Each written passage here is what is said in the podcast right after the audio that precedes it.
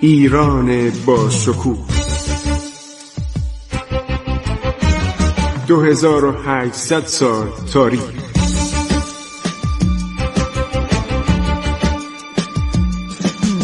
عبور از تاریخ.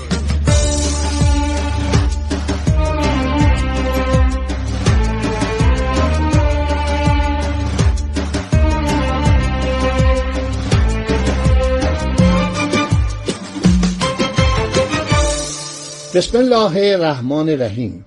به نام خداوند بخشاینده مهربان من خسرو معتزد هستم. در برنامه عبور از تاریخ با شما شنوندگان عزیز رادیو جوان که همه فرهیخته هستید علاقه دارید به دانستن تاریخ ایران و اون جزئیات تاریخ ایران با شما صحبت می‌کنم. ما داریم درباره دوران زندیه صحبت می‌کنیم و رشته کلام ما رسیده به جزیره خارک.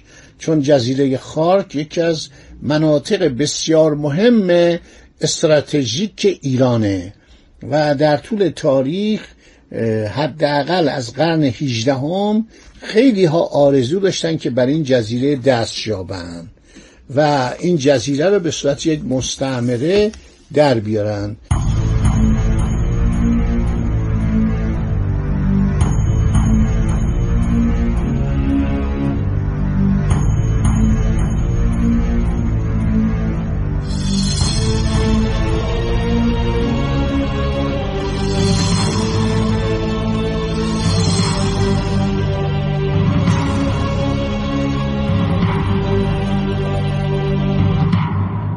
مرحوم حسین نوربخش یک کتابی درباره جزایر خلیج فارس نوشتن تاریخ خلیج فارس تاریخ این جزایر رو نوشته بود. از دیگر کسانی که درباره خارک مقاله نوشته مرحوم جلال آل احمده که یک نویسنده اجتماعی بود همه اسمشو شنیدید.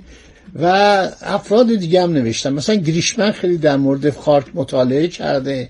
نویسندگان و محققان فرانسوی در خارک اومدن و آثاری به رشته تحریر در آوردن.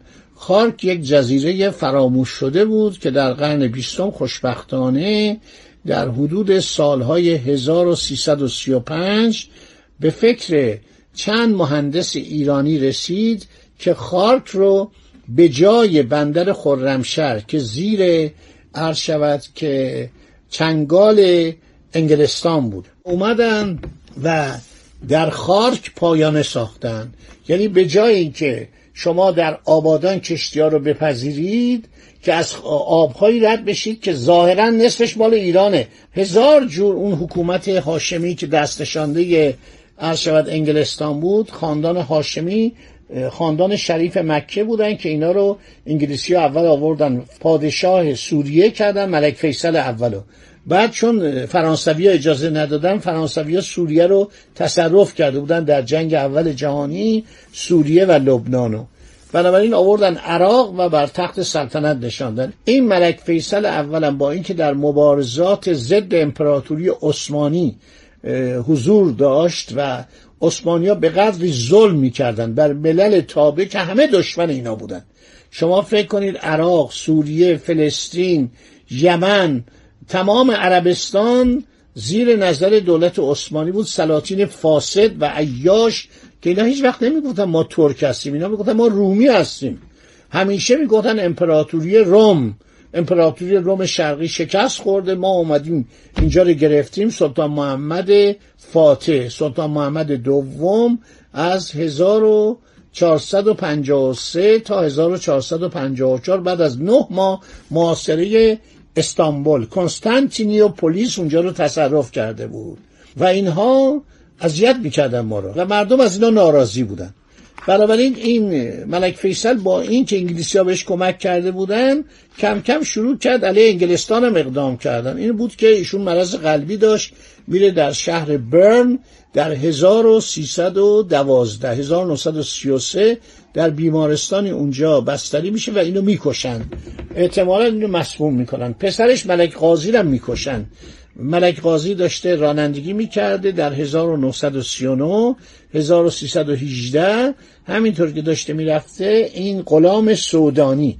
معمولا غلامان سودانی چه در دربار عثمانی و چه در دربارهای عرب می اومدن اینجا جسه قوی داشتن خیلی وفادار بودن و حتی سلاطین عثمانی اینا رو کر می‌کردن و زبان اینا رو میبریدن که هیچی نگن و نشنون. به عنوان قاتل از اینا استفاده می‌کردن هر سلطان عثمانی که به سلطنت می‌رسید برادرها برادرزاده افراد ذکور خانواده رو میفرستادن توی اتاقی. در اون اتاق عرض شود که اینا خفه می‌کردن. با دست اینا رو خفه می‌کردن. فکر کنید 20 تا 30 تا 40 تا شاهزاده حتی بچه ها اینا رو میکشتن که این سلطان عثمانی به راحتی سلطنت کنه و فارغ از مدعیان باشه. دنیا این بود. تو کتابایی که می نویسن نویسندگان یونانی نویسندگان ترک به این جنایات اشاره کردند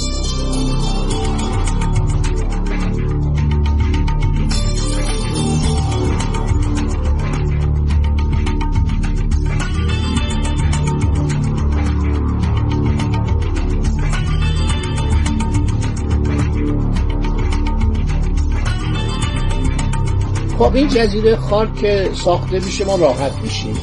دیگه کشتی های نفکش قرار نبود از شط العرب یا اروند رود بگذرن. خارک که ساخته شد پایان بزرگ نفتی دیگه کشتی ها بزرگ هم شده بودن دیگه نفکش های بزرگ عرض شود 20 هزار تونی پنجاه هزار تونی صد هزار تونی سیصد هزار تونی می اومدن کنار خارک پایانه عالی هم داشت و آنجا می اومدن و سوختگیری می کردن یعنی نفت ایران رو به دنیا هم می کردن تو جنگ جهانی دوم ما این مزیت رو نداشتیم. در زمان مصدق هم نداشتیم و باز زیر چنگ انگلستان بودیم. زمانی که نفت ملی شد عرض شود دوازده تا رزمناو و ناو جنگی و ناف شکن اومدن مال انگلیسی ها در کرانه های عرض شود که عراق جلوی آبادان اون چهار مایل مربعی که آبهای بین المللی بود سفارایی کردن تو رود شط العرب یا اروند رود شما هر چی می‌رفتید تا دم خلیج فارس تا مصب رودخانه به خلیج فارس شما ناوهای انگلیسی رو می‌دیدید. این بود که ما نمی‌تونستیم نفت ایران رو صادر کنیم. یکی دو تا نفتم که نفتکش ایتالیایی اومدن یکی از اینا رو در بندر عدن که دست انگلیسی ها بود توقیف کردن. دومی هم میریلا که رسید به بنادر ایتالیا اونجا جلوشه گرفتن نذاشتن نفت رو تخلیه کنه با از طریق به اصطلاح وکلای شرکت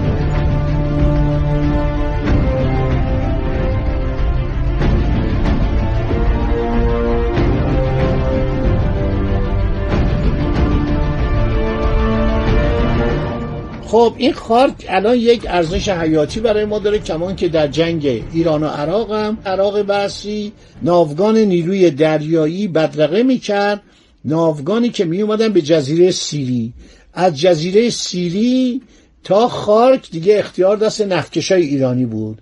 یعنی خارک درست در وسط خلیج فارس نزدیک مرزهای عراق عرض شود که با اینکه بارها بمباران شد توانست نفت ایران رو صادر کنه و درآمد مملکت کمتر شد ولی قطع نشد. خب کنیپ هاوزن وقتی میاد به خارک متوجه میشه که جزیره خارک چقدر ارزش داره. ایشون حرکت می‌کنه و در بندر ریک عرض شود که با حاکم و ضابط بندر ریک موسوم به شیخ میر ناصر که عرب او را نصیر میخواندن آشنا میشه. پسر بزرگش میر مهناس از اینجا مسئله مهم میشه که اینا نایبان پدر بودن. کسانی که علاقه دارن به سرگذشت خارک این مطالب رو توجه کنند حضور مرد هلندی در آن بندر تصادفی و سر استرار و پس از رانده شدن از بسره بود. گفتیم حاکم بسره رو بیرونش کردن. این به جایی که بره باتاویا بین راه که داشته می‌رفته رسیده به خارک. عرض شود که حتی هلندیام از این نیفوزن یا کنیبهازن شکایت داشتن که آدم فاسدی بود.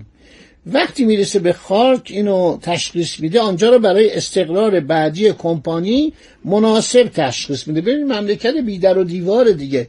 چون ما جغرافی مملکتی که نمی‌دونستیم اطلاع نداشتیم همش هم دنبال جنگای داخلی بودیم. حالا خارجی ها میان میگن آقا این جواهره. این خارک جواهره. الان هم جواهره. همین الان شما تشریف بیارید خارک فوق العاده است. واقعی صحبت ها میماند برای برنامه آینده که با شما عزیزان درباره این مسئله دوست دارن بشنون صحبت خواهم کرد.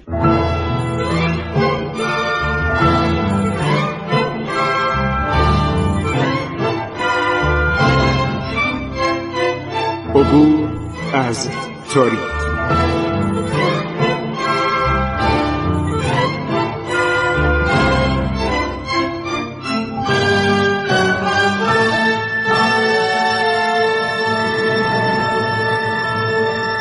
ایران با شکوه.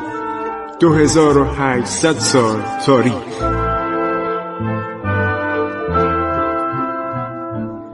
سرگذشت ایران ما به روایت خسرو معتزد